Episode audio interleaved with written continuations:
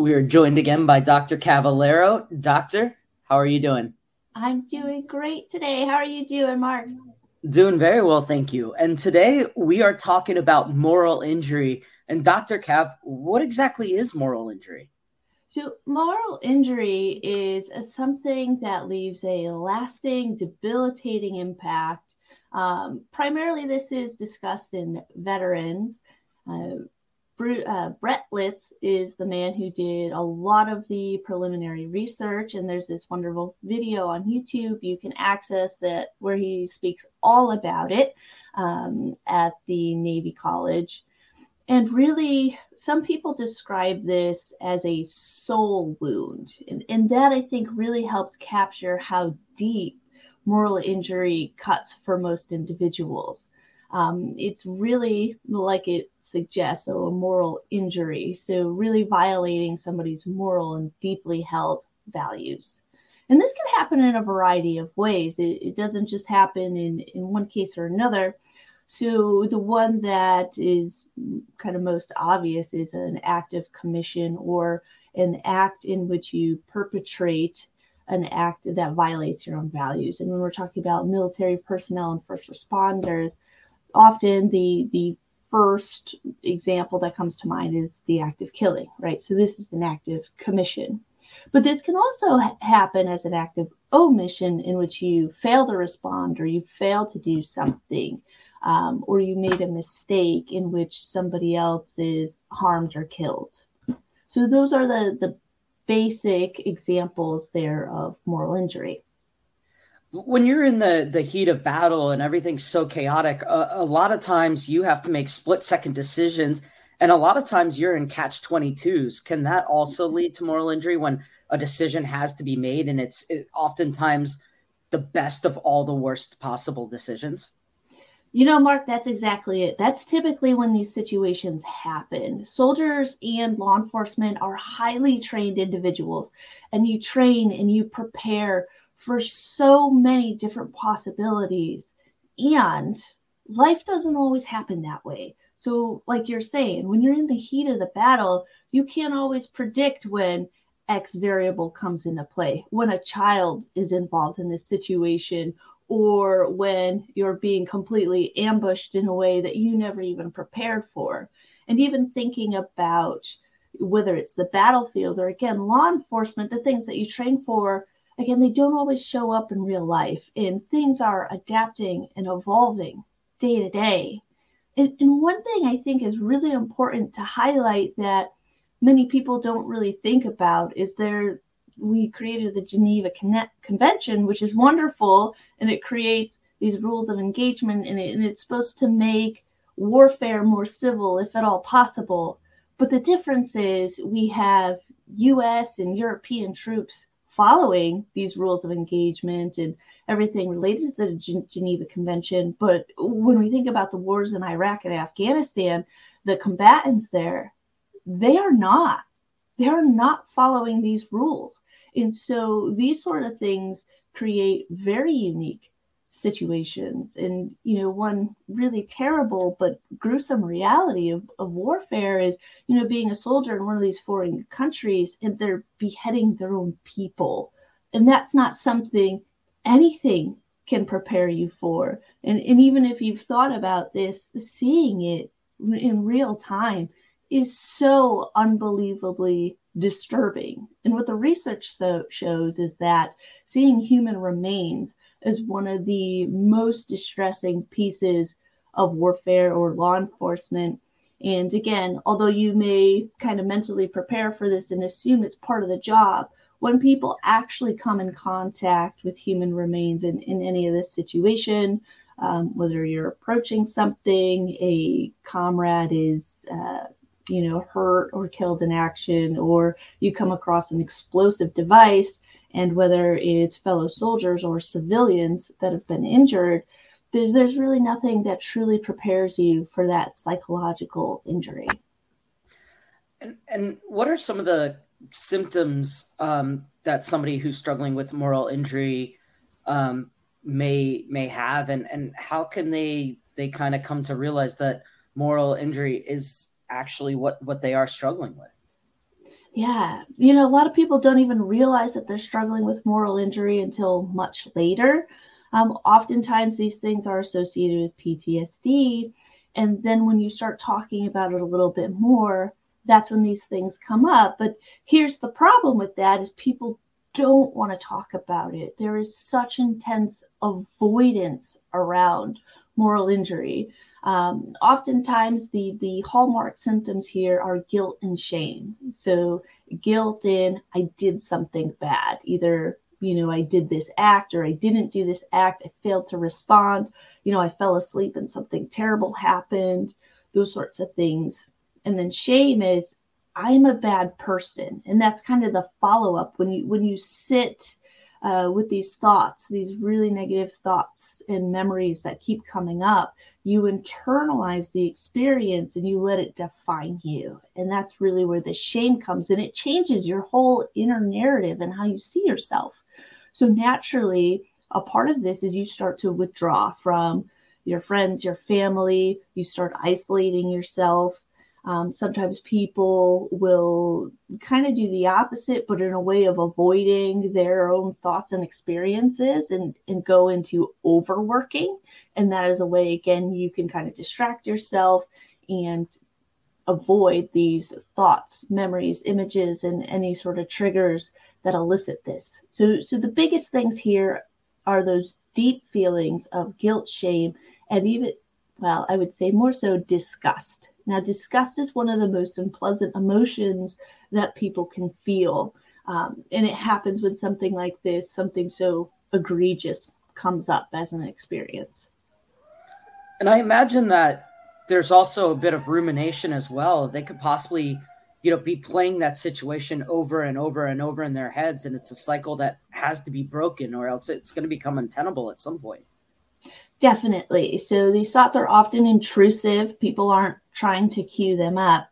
Um, and sometimes what happens is because you believe this and it kind of rewrites that whole inner narrative, when good things happen in your life, these negative thoughts then come in and say, No, remember, you're not a good person. You did this horrible thing.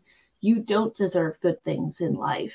Um, and that's where this can become so debilitating in people's day to day lives. It, it's so fascinating because, you know, as we said before, uh, you're often picking the best of all the worst options because there just is no good option. And it seems like even some of the things like witnessing a beheading or or seeing um, you know somebody injured, that's something that you actually had nothing to do with, and yet there's still moral injury uh, associated with that. And that's fascinating to me because in some of those cases, you weren't the the perpetrator or the culprit by by any stretch of the imagination. Right, and yet there's this sense of personal responsibility. This uh, the underlying thought there is I should have done something, and sometimes these thoughts aren't accurate. So so that is really important too to illustrate that let's say you did do this imagined act, it may not have changed the outcome at all, right? We also see that a lot in trauma. And so people's thoughts and their way of thinking get really, really distorted. And, and truly, there's this false sense of control in a lot of these acts. And another thing that we see in moral injury is also related to leadership, right? So when leadership is giving you a command, which is a legal order, you have to follow it. This is off also where moral injury comes in. My commanding officer told me to do this. Now I feel immense guilt, shame, regret over doing this act um, or telling me not to do this, right? So my commanding officer is saying, Hey, I need you to go here even though these civilians over here are in danger in your natural inclination is to no i have to go protect these people. And the commander says no mission first. You need to get out of here and go to checkpoint b. This is no longer our concern. And so that's where individuals feel like well i should have done something different. Um, the outcome could have could have changed right? And, and this is where they really beat themselves up. I should have betrayed my commanding officer, let's say, or I should have done something differently. And before we get to kind of how you can attack and start to deal with moral injury, is there anything else that that we should know about moral injury or we should be aware of? I mean, how can you perhaps spot it in someone else as well as you know figuring out that it's something that you're struggling with? Well, the, the prevalence is probably much higher than people think. So about 2.7 million service people who served in Afghanistan and Iraq show that the same amount who were diagnosed with PTSD were also coping with moral injury. So moral injury kind of sneaks up and it's hiding. Um, and when people start attacking these symptoms of PTSD, oftentimes they find that moral injury is underneath. And again, the difficulty about it is people feel so disgusted and repulsed by their own actions or inaction that they don't want to deal with it and they are terrified absolutely terrified to talk about it with other people because they just assume that they will hate me and they'll reject me and they'll think I'm terrible. And this becomes one of the primary barriers to treatment. Even if somebody is being treated, let's say for PTSD, the thing that is causing the moral injury, they may not talk about in in the therapy session because they're so afraid that this mental health professional won't understand and that they'll judge me because we all have our own personal beliefs and biases that come in. It is natural. And we don't know what the other person thinks, especially in the therapy context. And sometimes, uh, you know, soldiers are just afraid that this person won't be able to handle, you know, the the situation that I'm putting in front of them. So what we're looking for is that isolation, the withdrawal, similar with depression, um, excessive alcohol use or substance use, kind of self harming or reckless behaviors. Uh, moral injury is has a higher uh, correlation with suicide than PTSD does, because again, that whole inner narrative changes and you see yourself as a bad person. And like I mentioned before, again, the, the depth of this is seeing this as a soul injury. And not only does it change your kind of view of the world and people, but it changes your view of yourself, others. You feel you can't trust anybody. Oftentimes, there's that deep feeling of betrayal, especially if this came from like leadership command or an order that you were following. And it also shakes you to the core in a spiritual sense. Um, now, maybe you didn't have much of a spirituality prior to, so uh, this may have been a little bit easier shift, or you did and you were very faithful.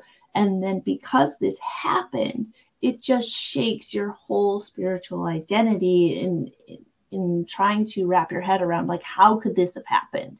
How could, you know, my faith have let this happen to me? How are these terrible things uh, ongoing?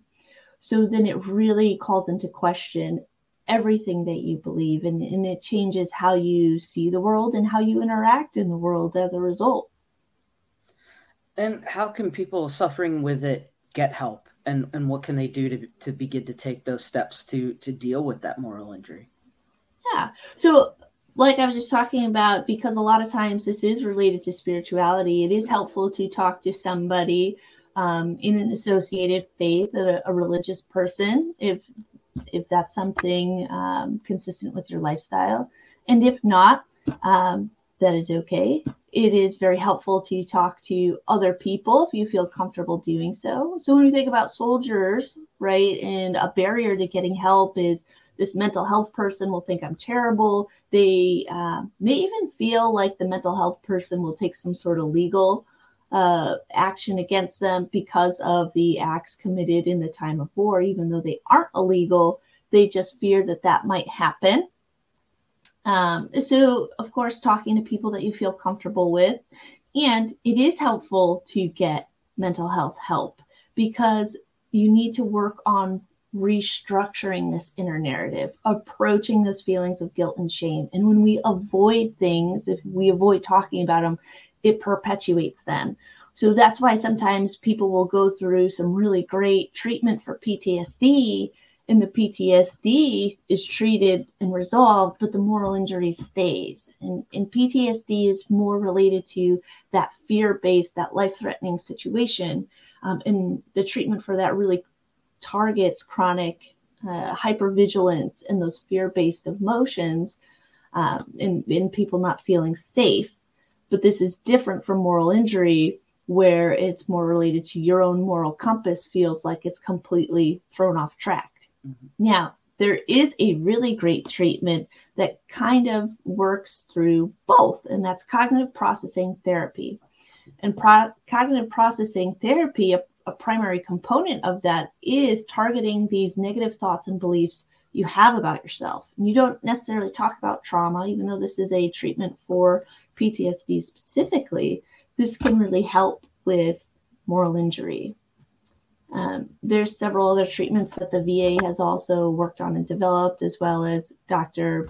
Brett Litz as well, um, to help individuals work through these really difficult and, and complicated um, symptoms. And moral injury is not a diagnosable mental health condition. So that's also where it gets a little complicated. So PTSD is in our diagnostic manual of mental disorders, but moral injury is not. And there is some controversy in the field over mental health providers recognizing it as its own separate entity. Dr. Cav, thank you so much for bringing this to our attention, for explaining what moral injury is, what people who are dealing with it go through, and how they can get help. And it'll be fascinating to see how kind of that back and forth in the medical field turns out and whether moral injury will become something that gets its own diagnosis code. Um, so, yeah. Absolutely. And so this will be part one, talking about moral injury and veterans and also law enforcement individuals.